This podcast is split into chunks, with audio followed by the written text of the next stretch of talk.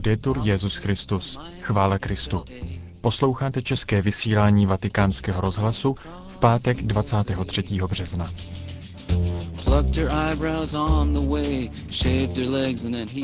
Papež přijal irskou prezidentku a prezidenta Evropského parlamentu. V Římě začala konference k 50. výročí podepsání římských smluv. A také dnes vám nabídneme pravidelnou promluvu kardinála Špidlíka. Od mikrofonu vás zdraví Petr Vacík.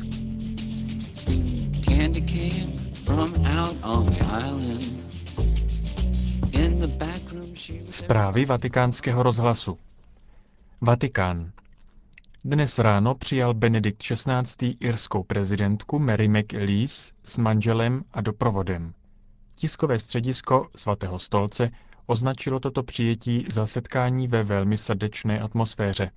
Prezidentka mluvila s papežem zejména o vztahu církve a státu v Irsku, o obecných tématech integračního procesu Evropy a také o vývoji mírového procesu v severním Irsku. Papeži také již předem popřála k jeho nadcházejícím 80. narozeninám. Následně byla prezidentka přijata také vatikánským státním sekretářem kardinálem Tarčiziem Bertone. Po této audienci papež přijal další skupinu biskupů Sardinie, kteří jsou v Římě na návštěvě ad limina, a také prezidenta Evropského parlamentu Hanse Gerta Peteringa, který se v Římě účastní oslav 50. výročí římských smluv. Petering tento týden vyjádřil uznání angažovanosti papeže v evropských otázkách. Řekl také, že církev má nejen právo, ale ze své strany i povinnost připomínat evropské hodnoty – Prezident Evropského parlamentu během dnešní návštěvy oficiálně pozval papeže do Štrasburku na zasedání Evropského parlamentu. Kněžské bratrstvo Pia X. se necítí být ani schizmatické, ani exkomunikované. Toto združení to oficiálně prohlásilo v tiskové zprávě, ve které se odvolává na slova kuriálního kardinála Hojose v nedávném rozhovoru pro Tagespost. V něm kardinál vyjádřil svou soukromou domněnku, totiž, že kněží a věřící bratrstva Pia X. nejsou schizmatici. Podle dalších slov kardinála Hojose se však arcibiskup Lefebvre nedovoleným biskupským svěcením dopustil schizmatického jednání a proto jsou jím vysvěcení biskupové suspendováni a exkomunikováni. V části, kterou kněžské bratrstvo již necituje, se kardinál Hojos obává, že hereze vede ke schizmatu a naopak, a že nebezpečí schizmatu je velké zvláště v případě systematické neposlušnosti vůči papeži a popírání jeho autority. Bratrstvo má zapotřebí znovu získat plné společenství s papežem a uznat obnovenou liturgii. Tolik dodává kardinál Hojos, který vede kongregaci pro klérus a papežskou komisi Ecclesia Dei, která je pověřena vést dialog s Piovým bratrstvem. Řím. Předseda Rady evropských biskupských konferencí biskup Adrian van Loon dnes na zahájení římské konference řekl, že římské smlouvy, podepsané před 50 lety, jsou úhelným kamenem pro mír, svobodu a prosperitu.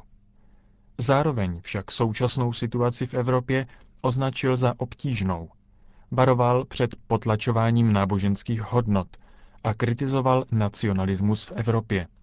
Na konferenci konanou k výročí začátků společné Evropy přijelo do Říma kolem 400 účastníků, zítra se očekává jejich audience u papeže Benedikta a vydání poselství, které potom italský premiér Prodi předá v Berlíně schromážděným hlavám evropských států. Jezuitský řád dementoval zprávy o tom, že by řádový teolog Pater Sobrino odmítal notifikaci Kongregace pro nauku víry týkající se některých jeho knih. Tiskový mluvčí jezuitského řádu prohlásil, že hodnocení v tomto smyslu, která se v posledních dnech objevila v tisku, se zakládají na citacích z dopisu Pátera Sobrína generálnímu představenému řádu. Zmíněný dopis byl však napsán v prosinci minulého roku a nepředstavuje tak aktuální postoj Pátera Sobrína. Mluvčí jezuitů také odmítl spekulace o tom, že by jezuitský řád jako takový rozhodnutí kongregace odmítal. Taková tvrzení se podle něj nezakládají na pravdě. Bon. Při příležitosti 50. výročí podpisu římských smluv se v neděli večer bude v berlínském domu konat ekumenická bohoslužba. Předsedat jí budou kardinál Karl Lehmann, předseda Německé biskupské konference a předseda Rady Evangelické církve v Německu biskup Wolfgang Huber. Oznámila to dnes Německá biskupská konference. Zítra dopoledne se na náměstí svatého Petra ve Vatikánu očekává slavnost, při které se papež setká se členy společenství Comunione e Liberazione. Stane se tak při příležitosti 25. výročí papežského schválení tohoto církevního hnutí. Očekává se účast asi 50 tisíc osob. Hnutí Comunione e Liberazione, založené Donem Giussanim, má nyní asi 100 tisíc členů ve více než 70 zemích světa. Konec zpráv.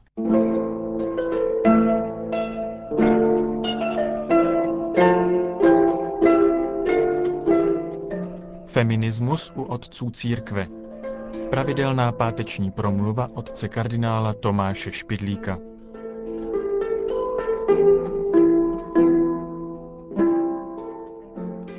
Feminismus, slovo docela moderní, otcové církve výraz starodávný. Spojit je a mluvit o feminismu v prvotní církvi zní ovšem nevkusně, nebo směšně, nebo ironicky. Rozhodně jsem užil toho slovního obratu provokativně, když jsem měl při jedné příležitosti mluvit o problému manželství a celebátu u svatého Jana Zlatoustého. Nejenom dnes, ale vždycky existovala otázka sexuální, jak teoreticky, tak i prakticky. Vždycky si pak byli lidé vědomi, že se může řešit jenom v rámci celkového názoru na svět. Ten celkový pohled na skutečnost se pak v různých dobách liší, ne proto, že se objevovaly zásadně jiné skutečnosti, ale proto, že se k ním blížíme z různých stran. Starověk měl velký smysl pro jednotu světa. My jsme si dnes příliš vědomi, že jednota světa není, že ji musíme vybudovat a že dlouho to bude pohádkou budoucnosti. Starověký člověk měl spíš opačný dojem. Jednota světa patří k jeho existenci. Vždycky tu byla. Bohužel lidé ji stále ruší. Z toho pocházejí všechny katastrofy a všechny zla. Ve vesmíru platí jeden světový řád. Vzepři se přírodním zákonům, nezničí svět, ale sebe. Něco podobného je v lidské společnosti. Všichni máme, jak říkali stojkové, jednu stejnou lidskou přirozenost a povahu. Rozdíly na lidi bohaté a chudé, pány a otroky, vzdělené a barbary, to všecko jsme si sami vytvořili. A z toho tedy vznikají nesváry, války, vraždy a násilnosti. Svatý Jan Zlatoustý se dal podmanit jednoduchou logikou těchto úvah. Zdá se mu, že odpovídají dobře písmu svatému. Vždyť jsme všichni přece z jednoho otce Adama. Přemožme hřích a jeho následky a budeme si všichni rovni. Teoreticky to zní velmi přesvědčivě. Všechny rozdíly mezi lidmi jsou následkem hříchu. V ráji nebyli páni a služebníci, bohatí a chudí. A přece byl už v ráji podle svědectví písma nějaký rozdíl mezi lidmi. Byl tu muž a žena. Jsou si rovni, ale jsou stejní. Pohané ženu podceňovali, že není schopna filozofie.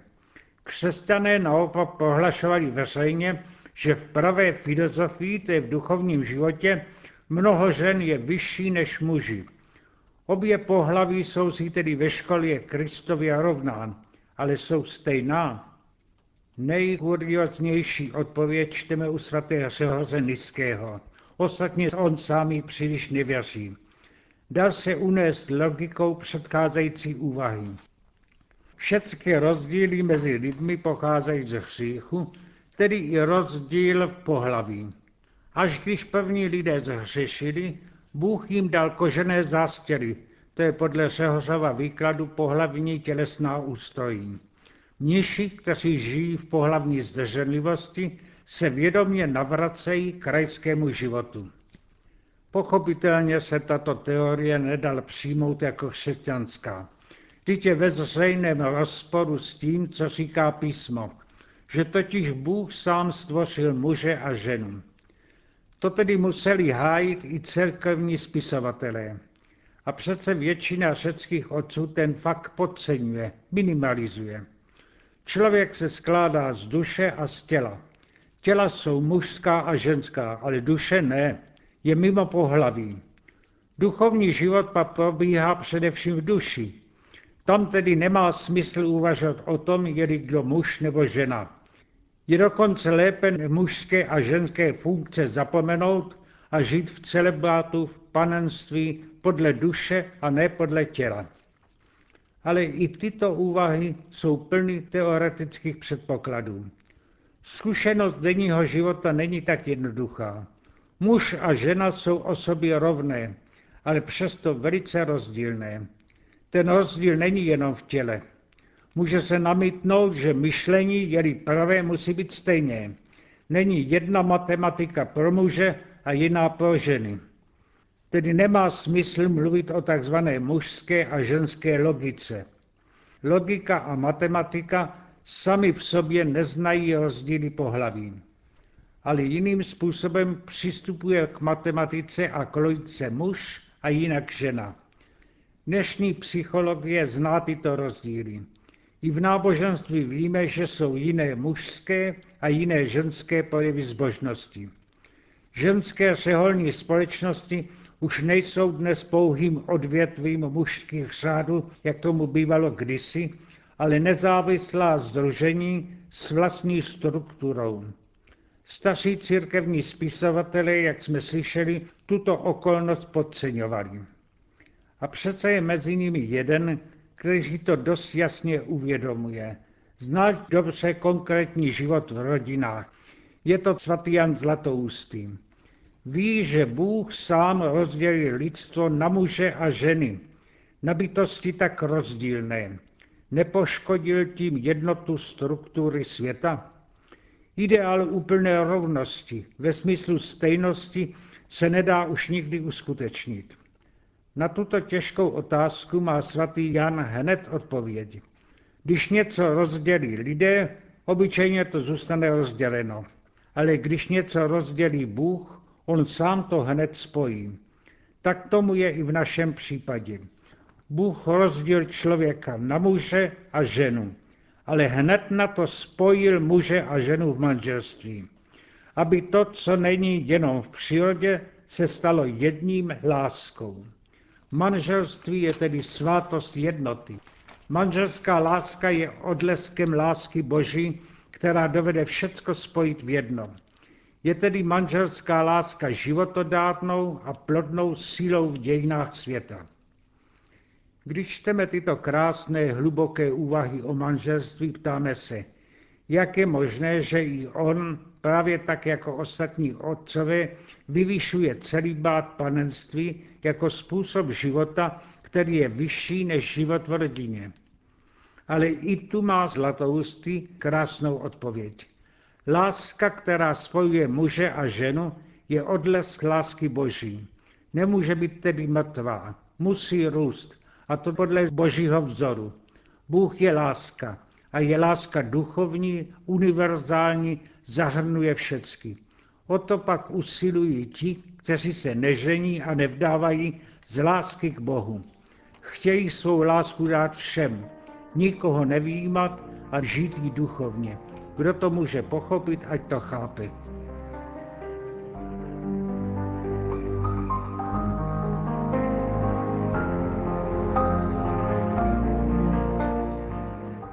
Slyšeli jste promluvu otce kardinála Tomáše Špidlíka. S ní také končíme dnešní vysílání vatikánského rozhlasu.